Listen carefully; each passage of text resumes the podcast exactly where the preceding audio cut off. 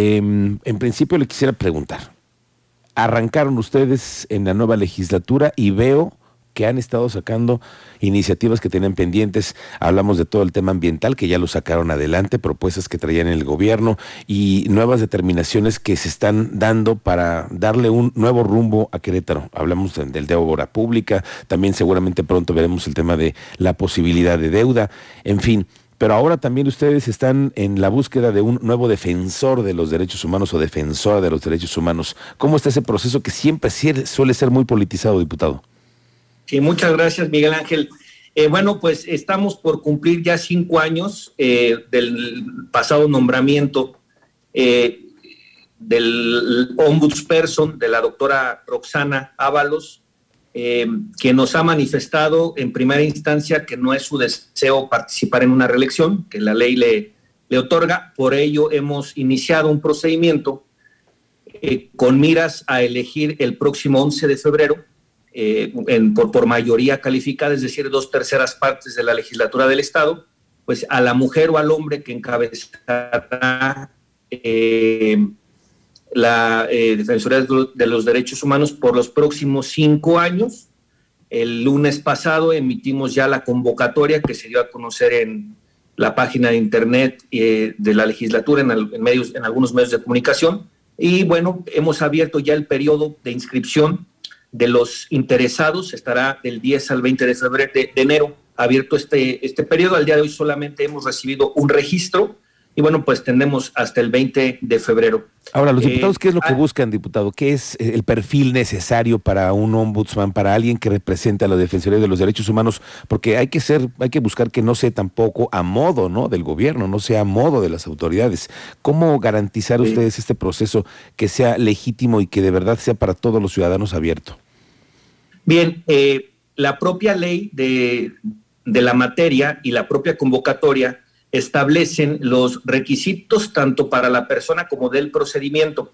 En este caso, una vez que se registren los interesados, se revisará quién cumplió requisitos y posteriormente, Miguel Ángel, vamos a abrir el 4, el 7 y el 8 de febrero entrevistas públicas y presenciales con los interesados que hayan acreditado, donde expondrán ellos, sí, su currículum, pero también un plan de trabajo.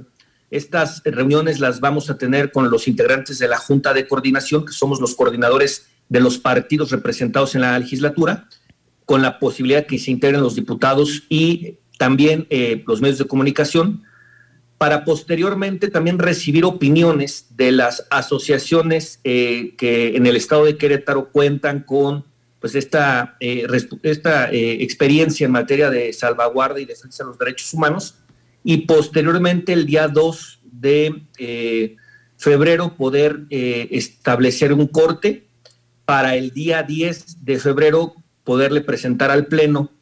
Hay 2 caminos.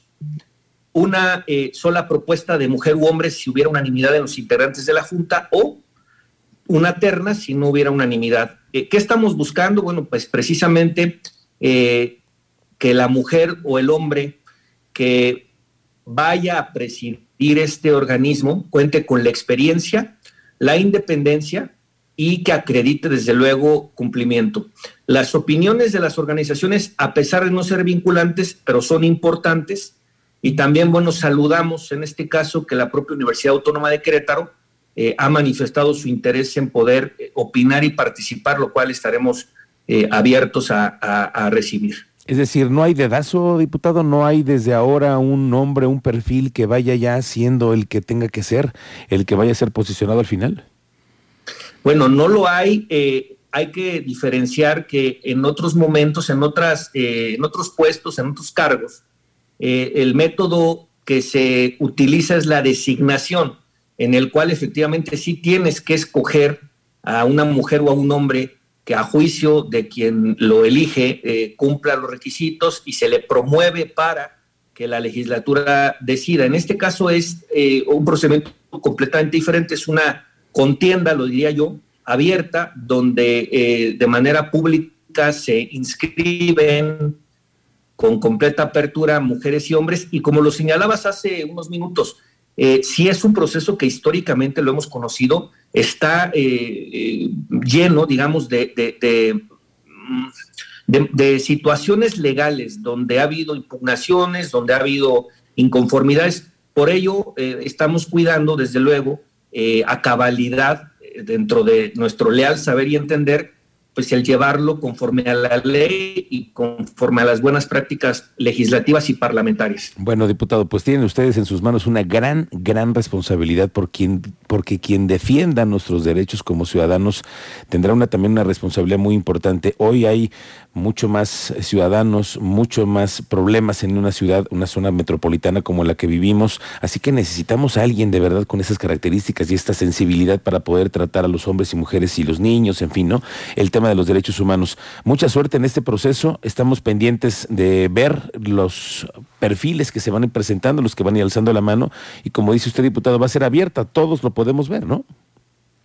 Así es, habrá transmisiones en vivo de las entrevistas, de las deliberaciones y también de manera presencial, pues para los medios de comunicación, en las entrevistas que se publicarán. Bueno, pues ahí se cortó la comunicación con el diputado Guillermo Vega, sí traía un problemita ahí en la red, pero bueno, ya escuchamos